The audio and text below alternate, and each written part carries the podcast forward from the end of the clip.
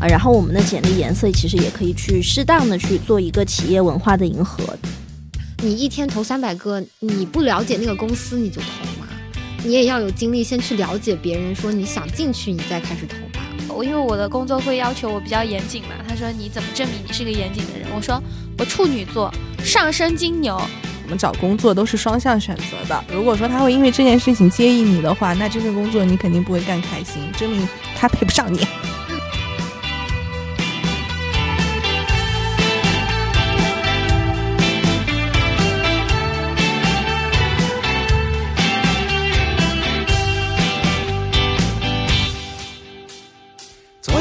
Another episode of Living Out Loud。欢迎收听全宇宙最新一期的《不敢高声语 Living Out Loud》。我是主播苏苏，我是主播阿尼亚。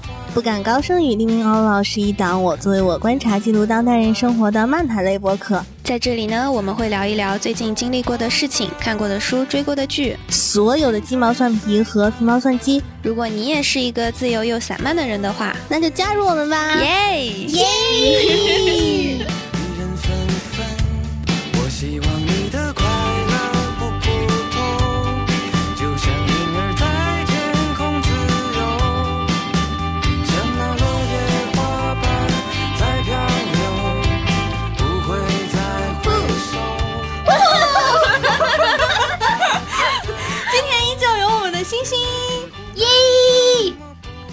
大家好，怎么回事啊？过个年怎么回事啊？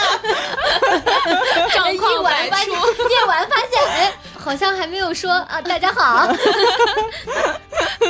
好好好，鸡飞狗跳的开场，因为我们之前聊过离职相关的节目，然后评论区也收到了很多大家的回复和共鸣。嗯，然后接下来金山金三银四又到了，那我们不敢高声语呢，也会用三期节目来做一个职场月的专题系列。今天呢，就直接单刀直入，然后来跟大家讲一讲这简历爆改。每个喜欢小龙的朋友都必须找到好工作，必须找到好工作。没错，对。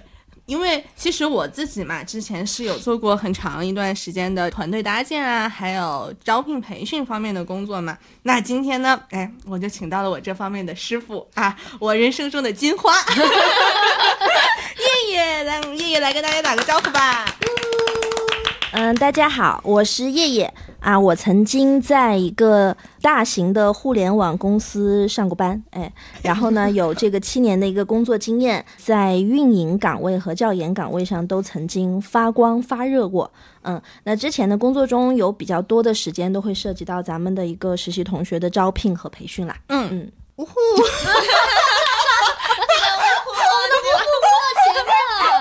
怎么回事？果然开工第一天，没关系。那我们先来说说这个找工作的渠道嘛，对吧？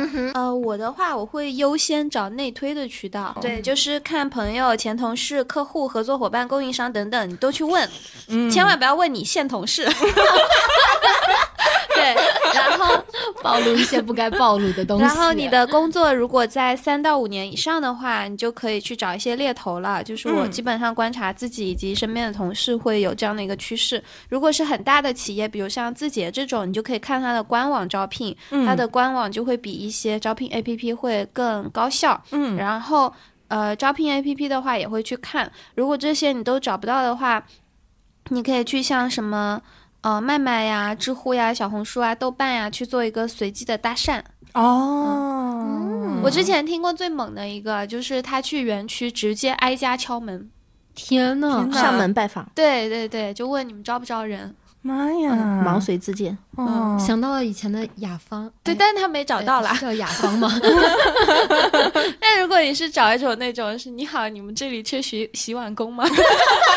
敲门还是可以。别说这个敲门的时候，我大学的还真用过，因为大学就想找一些老家那边的英语辅导机构去给人当老师嘛。我真的就是一家一家问，结果最后我问到了一个去给人家看大门的。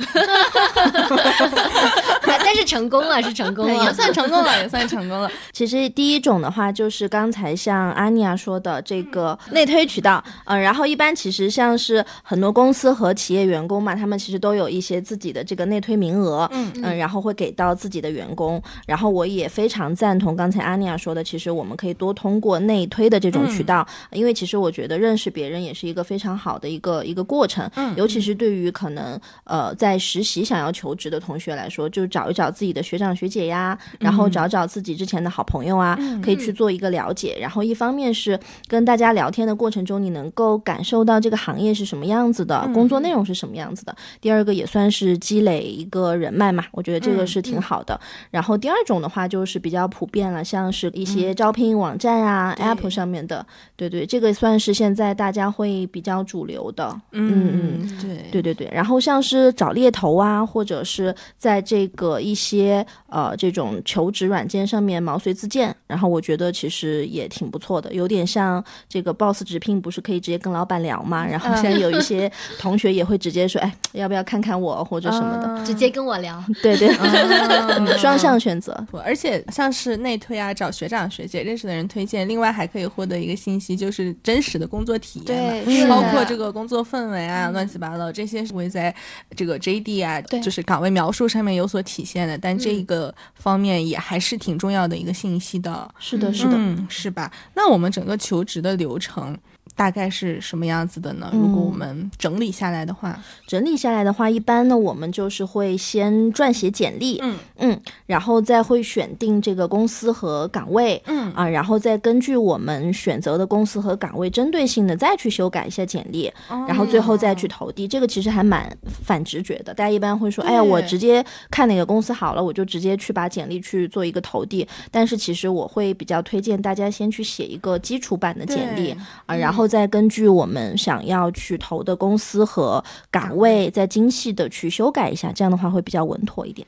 嗯嗯，我们以前应该会听说那种超努力的故事，什么一天投了三百份，啊，就是那种海投，就同一份简历投三百家公司不。推荐，不推荐。对我们这期节目第一个知识点出现了。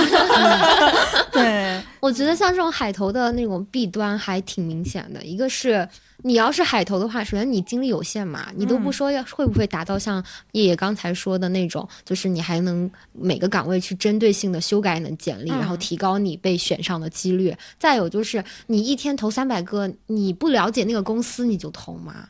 你也要有精力先去了解别人，说你想进去，你再开始投吧。对对，其实话说这个坑我就踩过，其实这还真是我找实习的时候，我就是拿了一份简历到处乱投。对，然后我一开始刚面进那个叶叶的团队的时候吧。沾沾自喜哈，就有点东西哈，我小姑娘。然后后来有一次我们慢慢熟络起来闲聊的时候，我们就提到这个东西，然后叶叶针对我的简历面露难色，无语凝噎。当时是怎么招进来的呀？反正当时确实是踩了很多坑嘛。那叶可以先跟大家说一下，咱这个小朋友们写简历的时候会有哪些误区和会踩到的坑呢？嗯，我就先说一个超级大坑，啊就是 呃从最大的开始。对对对，就主要就是大家在写简历过程中，全篇其实都会在描述工作职责，而不是工作经历。嗯嗯，那这个工作职责呢，就是说岗位要求你做什么样的事情。嗯比如说我是清洁工，那我的岗位职责就是扫地，嗯啊拖地等等。嗯然后工作经历其实是说我这个工作职责完成的怎么样，然后我取得了什么样的成果，那证明我有什么样的一些能力，对吧？嗯那比如说我的工作呢是社群运营，那其实创建社群啊，就通过社群去举办这个活动，然后促进这个粉丝活跃度。那这个是什么？其实是我的一个工作职责。嗯，但如果我们要说工作经历的话，我们就可以说我为了什么样的一个目的，对不对？我建立了多少人的一个社群，然后呢，我设计了一个怎么样的活动，然后活动呢让这个社群的粉丝活跃度提升了多少？那这样的话，其实就算是一个经历，然后既可以证明你的能力，然后也可以在过程中给到一些这种啊数据上的支持，就会比较让人信服一点。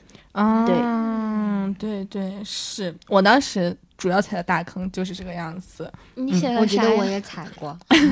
就是当时我刚还没毕业的时候嘛，然后也不是很会写简历，就想把我之前做过的事情用一些比较高级的词给它写出来，然后我就 去抄 JT。事情我还是没有干过。但那是十九岁的我干出来的事情。可以理解，可以理解。现在你已经不一样了。你这个就好像是原来那种写那个打英语卷子的时候，后面写作文不会了，就往前面的阅读题腾过来抄一抄那种。他会抄那个做题要求。啊，对。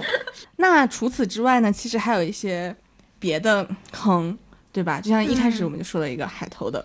对这就是个大坑。然后还有另外一个呢，就接着写简历说嘛，就是没有重点，对吧？嗯从小到大所有的经历都写上面，比如我哦干过什么的？对对对，我是什么合唱团、啊啊低声部、小能手，然后气泡音，对，然后什么手工比赛一等奖，或会用 ChatGPT 画摩托，还有我，还有我，我原来真的就是自己考到驾照的时候，我会把驾照的技能也放在里面，然后就放在那里，我就觉得。就是你，你要说有一些什么秘书的岗位，或者是什么那种，他确实要求你会开车，要怎么样的那种，也就算了。但是很多岗位是没有这项要求的。然后后来我好有一次好像是过了挺久了，我再去看，我说我看看看看我的简历改一改，又想要投一投，然后发现怎么里面还有那个驾照 是不是想放一张证上去？可骄傲啊！就 是就是，虽然说这些经历哈，然后取得的证书，包括驾照，都很宝贵，都是大家努力的证明，但是。其实它是不适合写在简历上的，因为它没有办法，就说快速的向大家介绍你自己，对吧？大家还有什么其他的遇到过的坑想要跟大家说的呢？我遇到过一个，虽然不是我的亲身经历哈，嗯但是但是是我知道的同学吧。嗯然后当时，而且他跟我应聘同一个岗位，嗯是我们的学长学姐，他们要走了，然后那个工作就做不了了，嗯然后他们要找接班人，然后找到了下一届的我们，然后我是第一个投的，然后也是那边第一个选定的人，就跟那边的负责的姐姐联系上了。嗯后来的时候，那个姐姐就突然有一天莫名其妙找到我，那个星星啊，你有认识一个谁谁谁同学吗？嗯我说。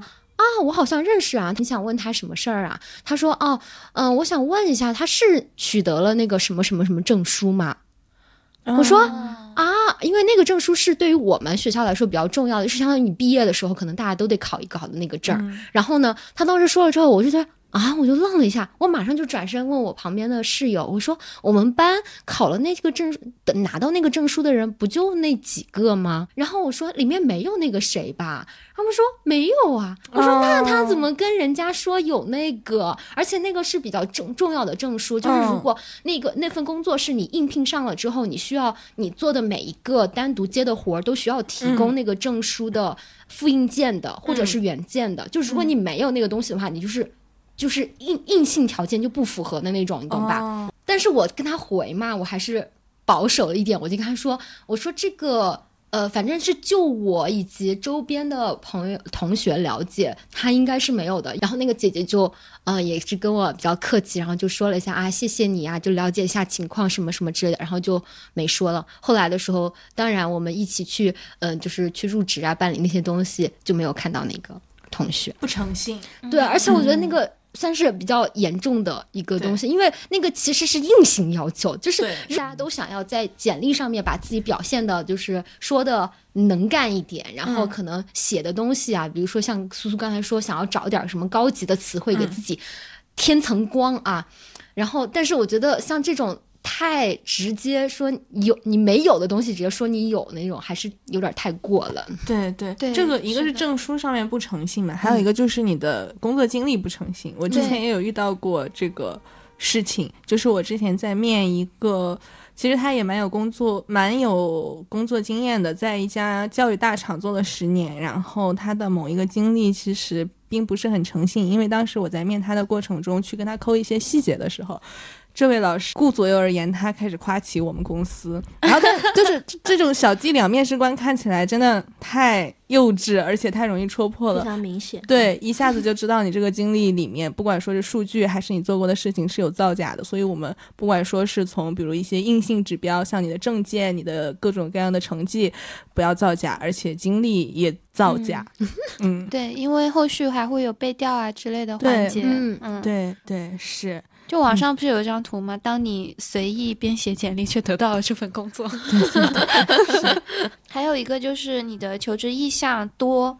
可以，但是很乱就不行。比如说，你同时投超过三个相关性不高的岗位，你既应聘运营，又应聘厨子，嗯，对 对运营和那你在招聘网站上的画像，你有想过会是什么样吗？对对对，就是那种有的同学会喜欢在个人信息里面写上求职意向嘛，这个栏目、嗯就会有那种说写求职呃求职意向冒号呃内容运营英语教师留学文书，然后我看厨子 哎，其实这个就很像那种什么不会运营的厨子就不是好秘书，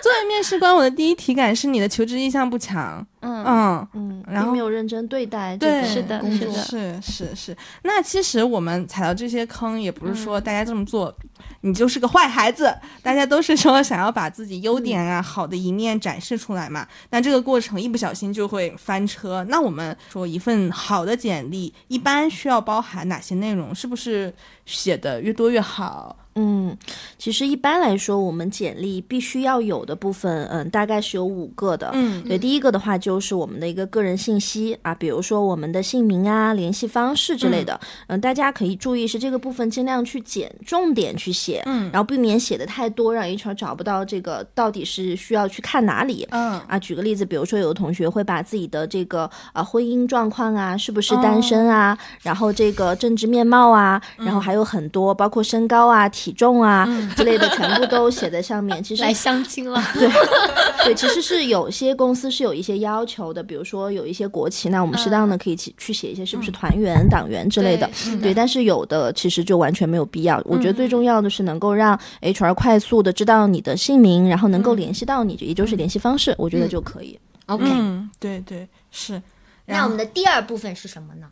嗯，第二个部分的话，其实就是我们的一个工作经历。然后，其实如果没有正式工作经历的同学，其实就可以去写这个实习经历。嗯然后这个部分的话是最重要的。嗯对，如果说简历的话是咱们的一个啊，比作咱们的一个个人广告的话，那这个部分就是含金量最高的一个环节，然后需要大家去好好研究一下。嗯那接下来呢，我也会去跟大家分享一下这个部分应该怎么去写。嗯，好，哎，那不过我有个问题哈，就有很多嗯小伙伴他面对的问题是，我要找第一份实习，嗯我之前没有什么工作经历，那我这个要怎么写呀？呃，明白。其实经验少的时候，我们可以去强调一个咱们的学习能力。然后比如说啊、大家虽然没有过正式的实习经历，在那学校里其实有或多或少参加一些活动，那我们就可以写，比如说我在参加这个志愿活动的过程中，然后我有培养到一个这个项目管理能力啊，或者说一个统筹能力等等。对对对。嗯然后我觉得，如果咱们的经验不足的情况下，就要着重强调一个学习能力。嗯，对。那如果实习太多，哎，我大 家伙一天闲不住呢。如果我做了太多的实习呢？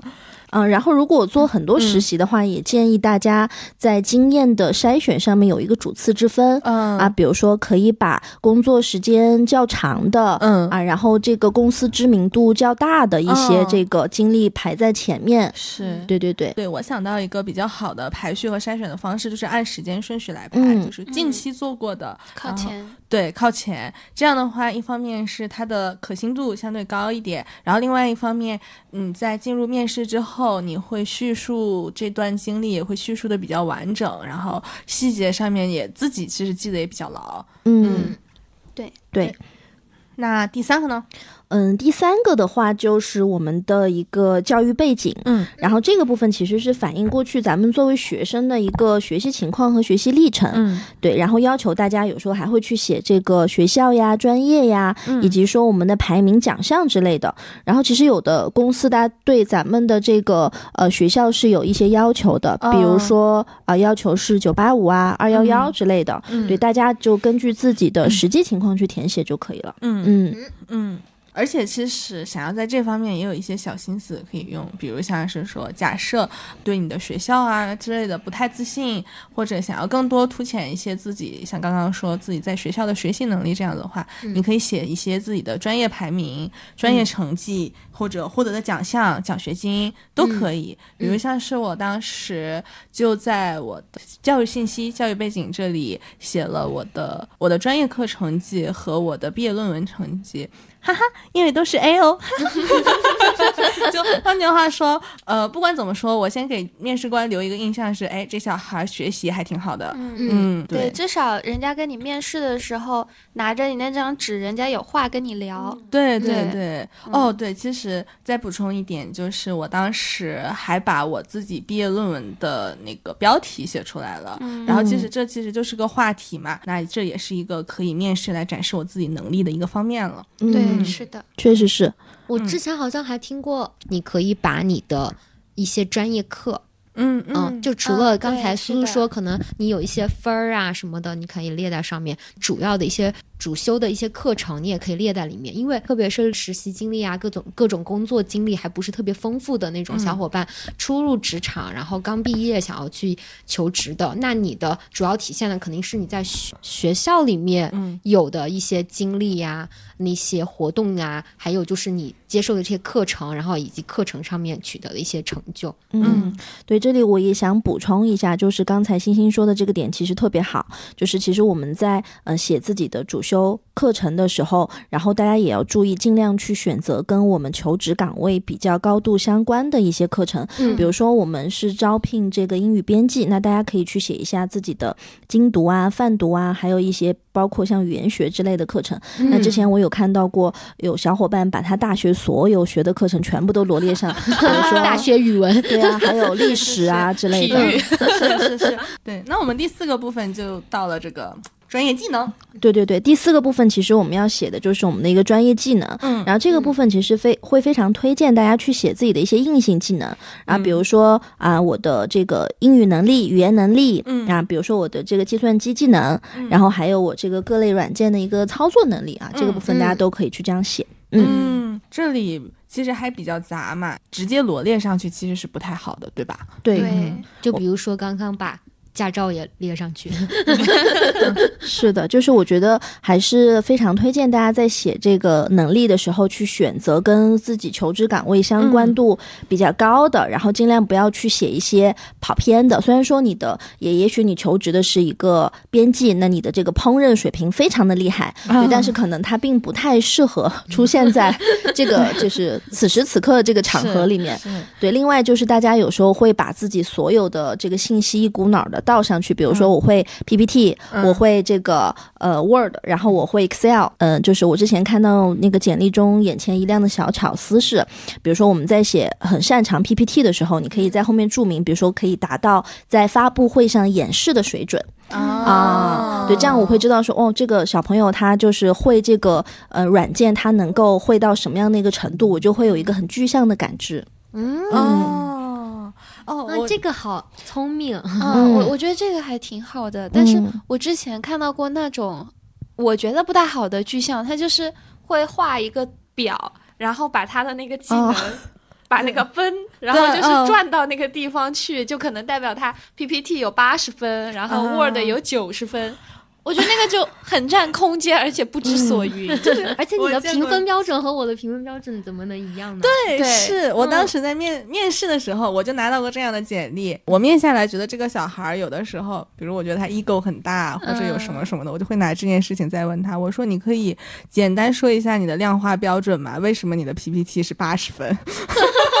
对啊，对啊，对对，但是我觉得像刚才叶叶举的那个例子，就是就特别的很好明了，要给对场景，给场对，景，给场景，然后嗯。大家就可以把那个标准提到那同一个线上面，然后就觉得、嗯。哦，那你可以做到这种水平是我可以接受的。对，确实是，对于有的工作结果，我们是可以数字化或者量化的，但是对于一种抽象的能力，还是建议大家不要把它就是以分数的形式去展现。就像刚刚大家说的，其实你的八十分和我的八十分其实不一定是一样的。对对对对，我觉得这个问题的原因是，大家有时候会去下载模板，哦因为他不知道信息怎么用，然后这这种模板很流行，是，哦然后他就会硬 硬给自己打分。啊。嗯，真的明白。我之前做过一个小尝试哈，因为我是学语言出身，但对语言的这个事情可能很难去给到一个描述嘛。然后当我说到我的二外是德语的时候，我在后面的括号中就注明了说，在多邻国连续打卡三百天，嗯，然后来嗯呈现一下。其实我当时这样写的目的有两个，一个呢就是简单来说一下我的德语水平，然后第二个呢就是也是跟大家展示一下我是一个有毅力的人，有毅力、爱学习，对的人，并且对其他教育产品有过了解。对，这就是小巧多雕思。一语三关，对，就只要能展示自己，请你能解释清楚就好。嗯嗯，好，那我们下一个 part 是什么呢？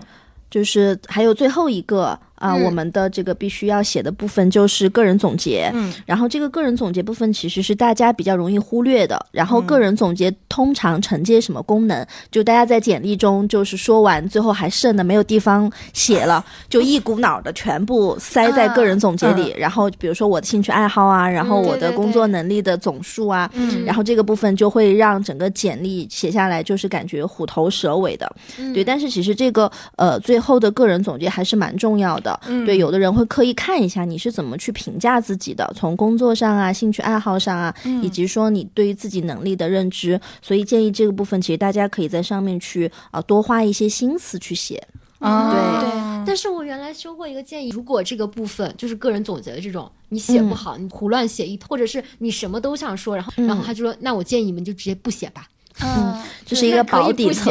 保底策略是，呃，如果实在是写不出来，或者说写的太糟糕，就不要写。但是如果我们还是愿意花一些心思，或者能写好的基础上，尽量还是有有这个部分会相对来说完整一点。就好比说我看了一个很长的论文，那我最后其实想得到一些比较偏结论性的信息，我就会看一些这个总结。然后还有一个就是，比如说我们的个性特征、兴趣爱好这些，其实是不太会在前面的这个模块中感知到的。那在个人总结里，我想看看说，哎，这位同学他的这个个性是怎么样子的，他有一些什么样的一些呃兴趣爱好，他有什么样的一些学习习惯，嗯然后其实都可以放在这个部分去写。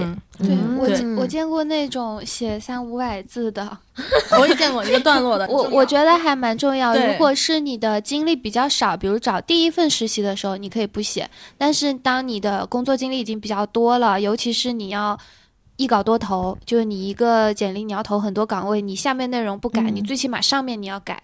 嗯嗯我是把那个当成就是，如果他只能看我简历里只能看一眼，我就让他看那一块。嗯，嗯嗯，明白是。是，就说到有的同学不知道怎么写嘛，那万万不可以放弃这个部分。接下来我们就来教大家怎么把它写好。嗯让我再来毛遂自荐一下。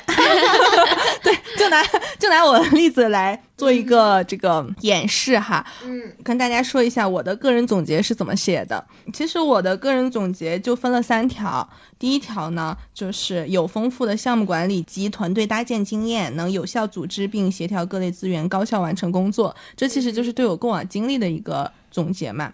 第二条呢，就是呃逻辑思维能力强的 INFJ，工作中能针对不同项目快速产出逻辑框架并获得成就感。然后这个呢是比较比较侧重的是我个人能力，就是从我的性格和我天赋出发，呃来总结一下。嗯然后第三点呢是。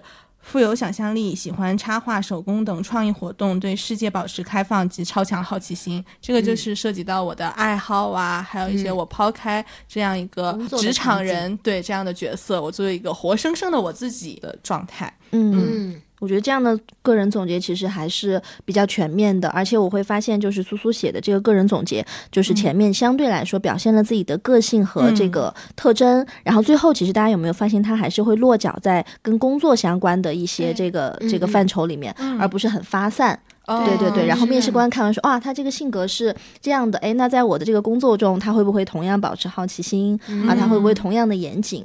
对我觉得老板会考量这些信息。嗯，对对，还是紧紧抓口的。嗯在说什么？紧抓主题哦，对对对，主题不是 口是什么东西？紧扣紧扣。啊，紧扣主题。嗯，对对，就换句话说，我们就尽量避免说出现逻辑性差啊，然后前因后果有颠倒啊，或者把所有的东西一股脑写上去这种，然后嗯可能就会造成我们逻辑措辞比较啰嗦，嗯然后让人摸不到头脑。也抓不住重重点。对，这里还提醒大家，尽量就是在个人总结里也不要用一些大词，比如说大家会说我、呃吃苦耐劳、勤勤劳勇敢之类的。对对对，虽然它是一些很好的品质，但是相对来说会比较抽象一点。对，真的嗯太抽象了。哦，说到这个，就其实现在 MBTI 就很好用啊，你就把你的 MBTI 写上去就可以。对对对，嗯嗯、像我去面，我不会写，但我面试的时候，我会跟人家提，就他，我因为我的工作会要求我比较严谨嘛，他说嗯你怎么证明你是个严谨的人？嗯我说我处女座，上升金牛，ISTJ 属狗，你说 buff 叠满，响当当你就，说我是不是稳稳当当？对，因为现在 MBTI 作为一个大家比较有共识的这样一个社交货币的话，其实你提提出来对就可以很简洁的介绍自己。确实是。对，然后这里忽然我又想到一个点，就是大家会对 MBTI 有一个分层分级，什么样的好，什么样的不好，什么样的是董事长人格，什么是啊废柴人格。啊，可是那个里面不是呃，那个说的是，就是感觉里面所有的人格其实都是好的人格，就没有一个坏的，没有一个反社会的，没有一个 那样的。对，就是假设哈，大家又对自己 MBTI 有点不自信的话，那想给大家的一个小建议就是，我们找工作都是双向选择的。如果说他会因为这件事情介意你的话，那这份工作你肯定不会干开心，证明他配不上你。对，嗯没错，狠狠甩掉。对，那以上其实就是我们所有的必要的环节了嘛。嗯。嗯。那除此之外呢，其实大家也可以根据自己的情况去加一些模块，是吧？对对对，比如说有同学他会有自己的一些做科研的经历啊，还有一些他觉得含金量特别高的一些荣誉，这些他其实都想写上去。那我们就根据自己的一个个性化的情况去增加这些模块就好。而且现在我们呢有一些这个求职的呃写简历的网站，它其实是可以自定义这些模块的，大家把嗯。它就是添加好，然后去写就好了。嗯，嗯对，比如我之前有用过超级简历，请打广告费。呃，就是它是简历生成的是吗？嗯就按照你自己可以选。对，是你把内容放进去，它就给你哦生成吗？还是对，就是按照一个比较清晰的格式给我们展示出来。我需要做的呢，就是去填表格。哦，说到这个格式，我我真的一直我就没用到一个核心意的模板，所以后来我就自己做了。然后包括像刚才讲的个人总结，一般性不是放在最下面吧？嗯但是我会比较习惯于把它放在最上边。嗯所以就是我像我们前面提到的这五块内容，它的顺序上有没有什么讲究？嗯，这个我觉得是根据每个人的工作情况和嗯工作年龄，其实会有一些区分。比如说像我们的应届生同学，他可能会首先去展示的是自己的个人信息和教育背景，是比较靠前的。那对于我们工作经验很丰富的同学来说，个人总结和工作的经历其实放在前面会比较好，因为可以很直观的了解到，哎，你过去做了一些什么样的事情，你是一个什么样的人。嗯，那其实我们之前就非常详细的聊了一下我们写什么嘛，这期真的干到不行，也太干了。全是干货。对，然后那我们休息一下，嗯啊，听段音乐啊，好然后跟大家聊一聊我们怎么写的部分，好吧？好好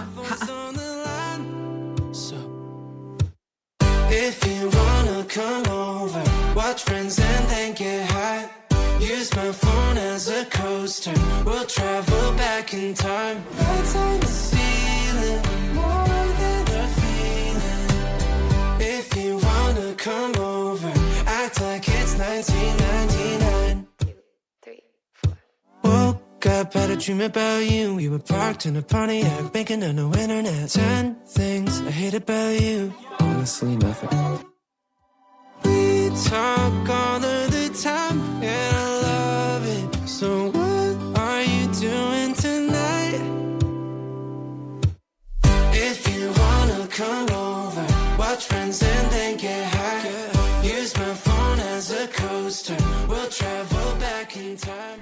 嘿嘿，欢迎回来。那我们接下来就说怎么进阶版，对对。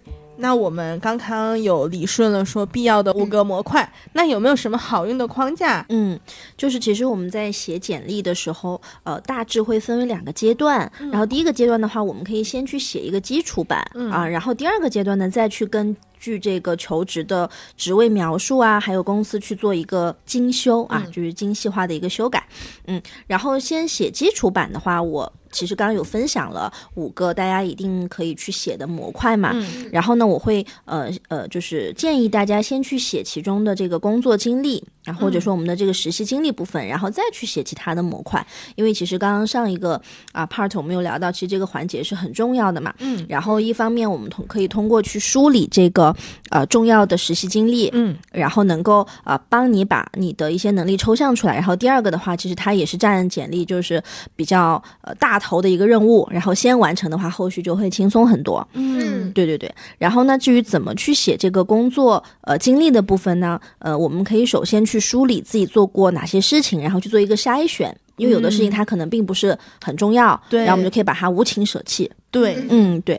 然后第二个部分的话，就是收集信息，然后去看看自己做过的哪些事情啊，需要这个数据支持，然后呃，当时有什么样的一个结果，别人的反馈怎么样？因为其实我们在写简历的时候啊、应该提前把这些信息做好，然后而不是说可能突然面试官问到了，然后想，天哪，这个部分我当时竟然完全没有关注过。嗯对对，大家在写简历的时候就可以提前把这些信息去这个收集好。嗯嗯，那么接下来的话呢，我们就可以根据筛选出来的事情，然后去把这个事情完整的一个经历给写出来。嗯，那这里可以跟大家分享一个比较好用的思路或者模板，然后就是叫 STAR 法则。啊嗯，然后 STAR 呢，它是由四个单词的首字母组成的，分别就代表了四个单词，这个可能很多同学都听说过。嗯，那这个 S 呢，就是代表我们的 situation。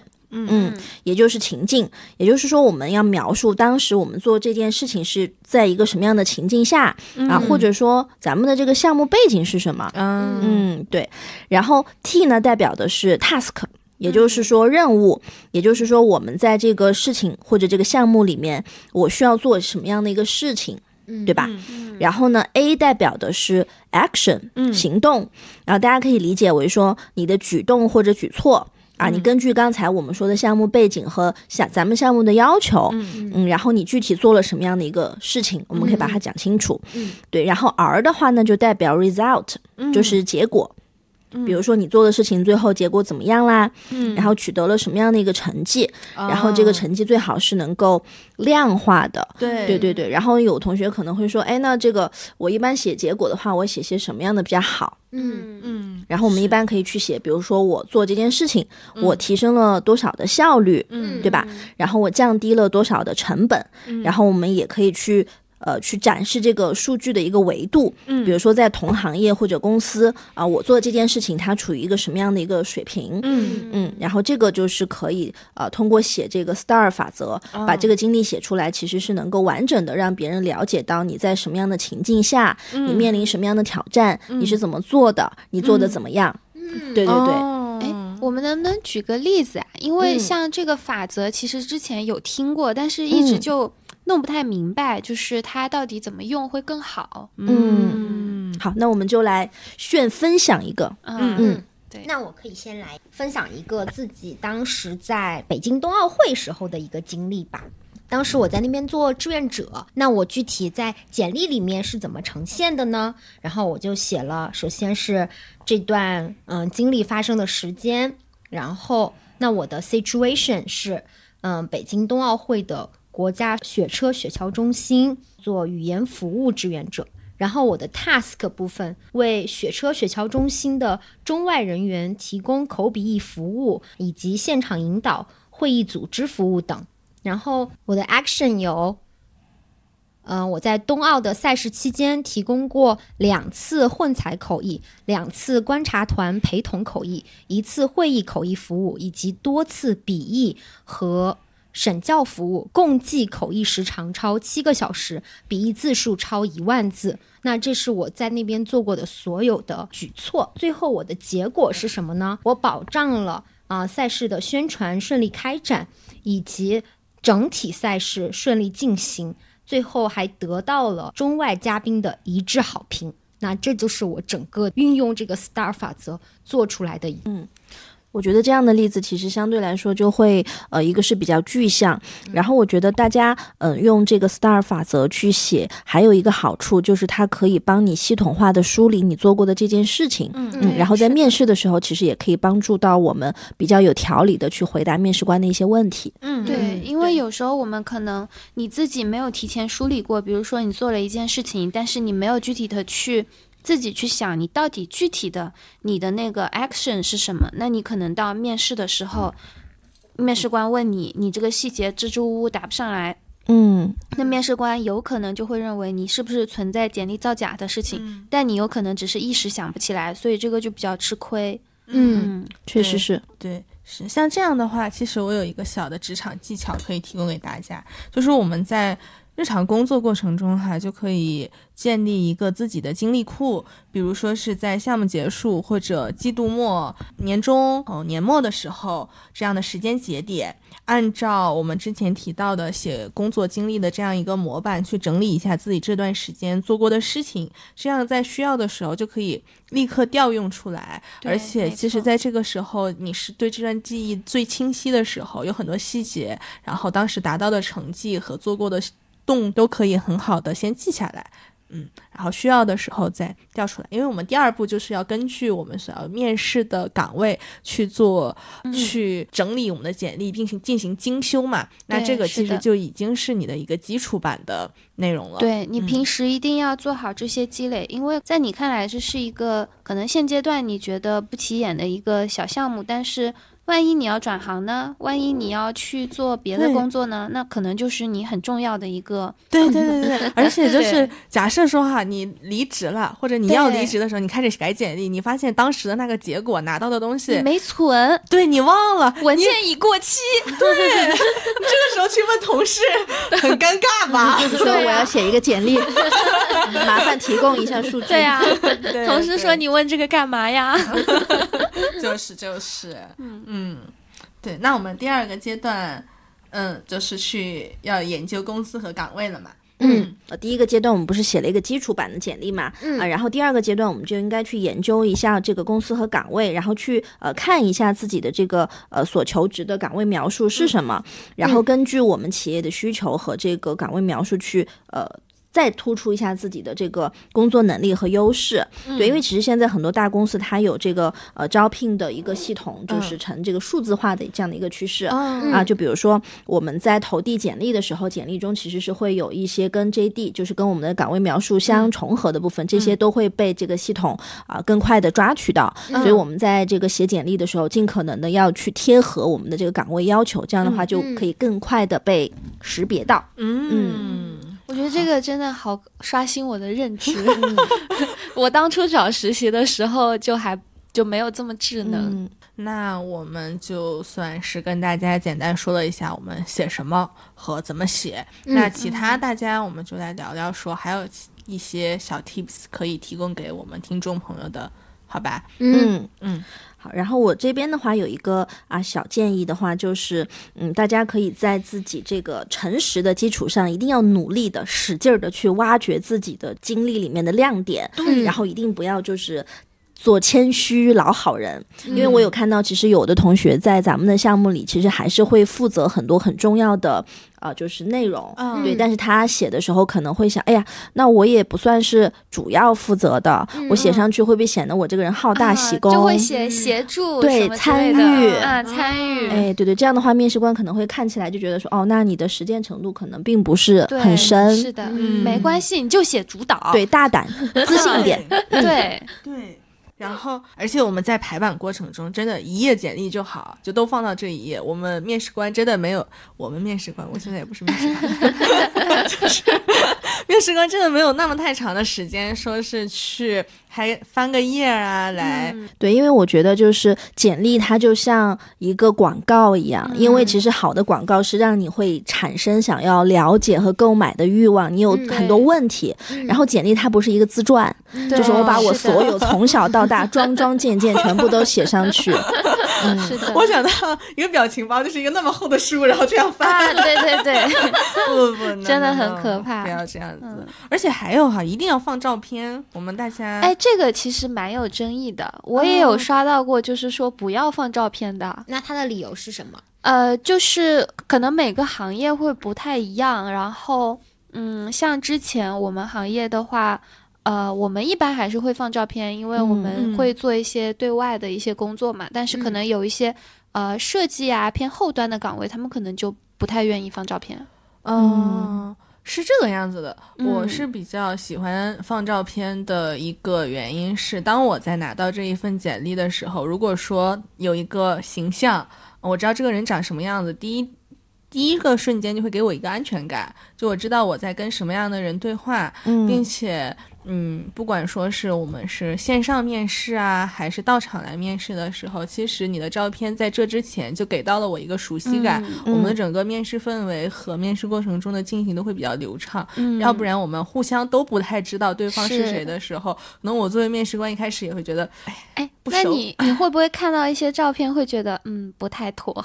哦，不会，啊、因为我们我们还我们行业比较自由，就广告营销嘛，我们有的不会放太板正的那种证件照。嗯如果你放证件照的时候，反而会拉低你的那个印象分，哦就会觉得你这个人不太。不太灵活，不太适合我们这一行。然后我们更多会放生活照，但是呢，我有一些在比较相对传统一些的行业工作的同学，可能比如说呃做审计的呀，或者嗯是什么之类的，他们就一定要是证件照，对你别个花，人家都觉得你不行。对，这个就嗯根据大家自己投递的岗位来确定嘛，然后和这个行业习惯来说，对，是的，嗯，因为我是觉得说整个简历还是要给大家呈现一个专业度，对，嗯是的，多问问学姐学长，对嗯对对对，让人家看到觉得是哎是干这行的，是这个嗯感觉很重要。对然后像刚才说到说会不会因为这个照片这个人的长相有一些不一样的偏好啊？你知道我在问啥？我知道。这种哈，那是确实长得好看的，你是愿意多看两眼。就是我觉得，如果因为觉得你不好看不面你的公司，你反而逃过一劫。对对对对，是是这个样子。而且其实这个照片，另外一方面是体现了你一个态度嘛。就现在大家都有一个共识，说你提供一些工作照，并且去准备一份这样可以代表自己形象的一寸照片也好，这样一个形象照也好。如果说你放的照片太随便，一看就好像是不知道找了多少年前穿着高中校服的，那我会觉得你没有认真对待这件事情。是的，嗯，要有精气神儿。对，没错。咱是来上班儿的，虽然你到岗了以后的表现如何，就是怎么吐槽上班有多累什么的，那些我们管不着。但是你想要应聘，你至少想要拿到这个工作岗位的时候，你还是要就是有一个好的风貌对嗯对体现出来这些印象分儿。对，是是。的，那其他 tips 呢？嗯。嗯，我觉得还有一个很重要的点，嗯，就是那个错别字啊、标点啊这些。虽然的，很小很小，而且有些时候自己确实注意不到，所以我有些时候自己写完简历的时候，我就爱给就是好朋友啊，还有什么比较信得过的那种，嗯，以前的师傅啊之类的这种，嗯让他们帮忙看看。哦你觉得对对，真把把关，觉得行嗯行不行？然后里面要是有一些小错误，赶快给我揪出来，嗯，在我发出去之前，把这些一切都灭杀在那个摇篮里面。嗯对对，然后而且我觉得就是你比如说嘛，你要是去招聘呃应聘一个编辑的工作，对吧？嗯然后你里面出现一个错误的标点或者嗯错别字，那那多多打折呀！哦对，然后还有比如说你去面试一些设计的岗位，然后你的标点一个全角一个半角，对对对，是是这种。比如还有，就像我们之前工作可能涉及到文字工作相对多一点，会自我评价里面写我自个人比较细心，个人比较怎么样的，结果然后一个错别字。实力打脸。然后有一个很重要的一个细节，检查的第一步就是你的每条经历最后的那个句号。啊就是这这嗯是我，这甚至是我当时在过简历的过程中，我在嗯。看你工作内容之前先看的一个东西，就是对。里出外进的句号该有没有的，对对就算了对吧。还有一些像你的不要把标点放到首字，嗯嗯嗯，然后还有比如说你的那个断行，你对稍微自己看一看，面试官也是人，让人家吃点好的。说到这个，呃，像我之前也是面实习团队的时候嘛，那段时间应该我们用人的需求比较大，然后有一些简单的小的简历上的细节，可能我当时就放过了。或许是因为他的笔试成绩比较好，然后我在面的时候，我会对他的第一个问题就是你先看一下简历自己有什么问题。哦 非常 tough。压力好大，狠呀！一上来，所以说，就是要对那个面试官，就是有一个这样的预期，避免在这个时候感觉到尴尬，就先把自己的简历的细节先维护好。还好我不是干你们这行的，好吓人。真的好吓人。还有什么小撇步呢？嗯，比如说哈，我有想到一个，就是我们在这个写简历的时候，其实会有一些呃这种分隔线嘛，它其实会有一些颜色上的选择啊、然后我们的简历颜色其实也可以去适当的去做一个企业文化的迎合，比如说我们的色调，啊，比如说百度啊、百度蓝啊、京东红啊、阿里橙啊之类的哦，其实可以凸显出来我们对于企业文化的一个关注，然后有这样一个小巧思的设计。哦，说这个，我我现在这家企业的标准色是蓝色，我当时的那个简历误打误撞还真是蓝色的边框。然后一传看到就会觉得，哎呀，很熟悉，自己人。嗯。嗯。对对，是。是我也是这样觉得，但是真的这个就就是适量就好，有一嗯点小点缀色，不要不要太过对，不要把主要的精力花在调色上面。啊，对我见过那种很离谱，开了一朵花，然后中间的花是他照片，这边一个经历，那边一个经历是他的叶子。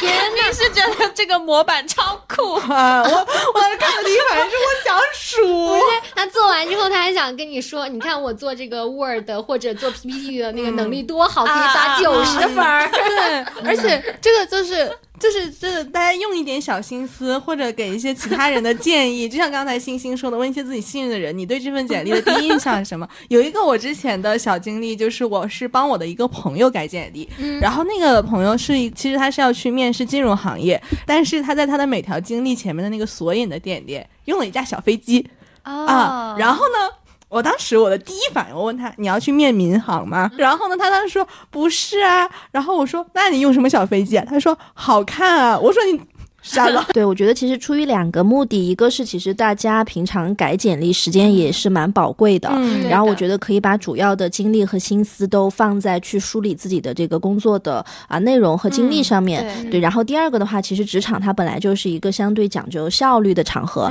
那 HR 他可能一天也会看很多很多份简历，然后如果说你的信息啊重点足够的突出，然后他也可能马上的就筛到，而不是可能会被这个 这些一些图图标，然后可能弄得眼花缭乱的。嗯对，其实对双方都有益的。嗯，对，这些加分点其实是在你的基础内容有保证的情况下为你加分。对，你你要让人家看到你到底适不适合我这份岗位。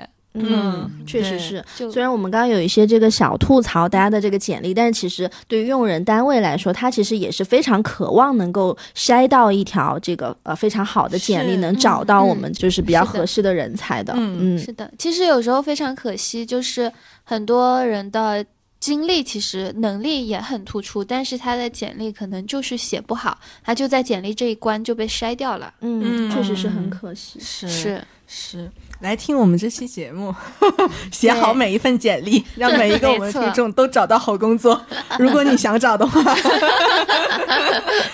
那那我们整个简历收口了之后，在投递的时候，就真的要记得检查你简历的命名和哦格，式。这个超级重要。嗯，我真的见过好多奇奇怪怪的那种命啊。名，什么新新建文档，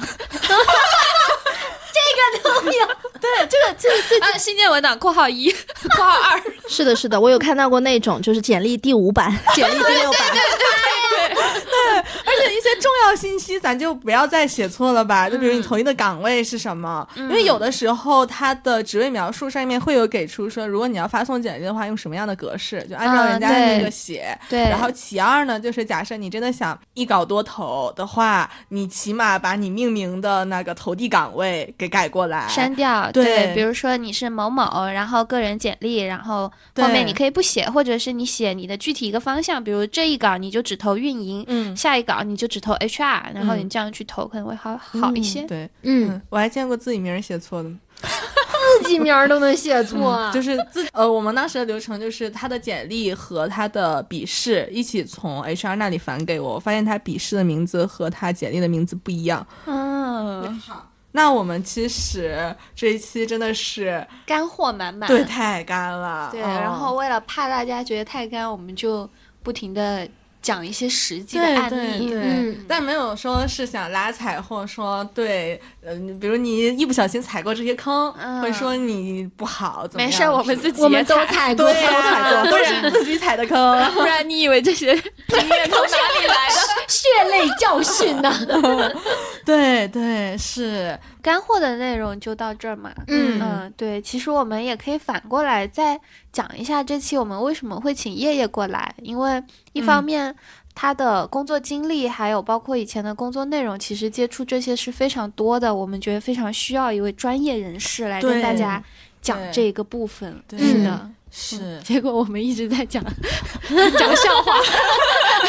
而且其实我觉得还有一个，嗯，想要跟大家分享的是，实际在嗯后面我的工作过程中，我跟大家接触下来，会发现其实大家的工作表现，有的同学是非常非常好的。嗯然后呢，就是因为可能当时这个简历，呃，写的比较的粗糙，或者说可能当时不太会写，就导致说可能错失了一些好机会。但后面真的有跟一些同学接触过，会发现就是他们跟简历上面的 表现其实是相差蛮蛮多的。对对对，我觉得 没有还是尽量的想让大家的简历配得上大家的能力。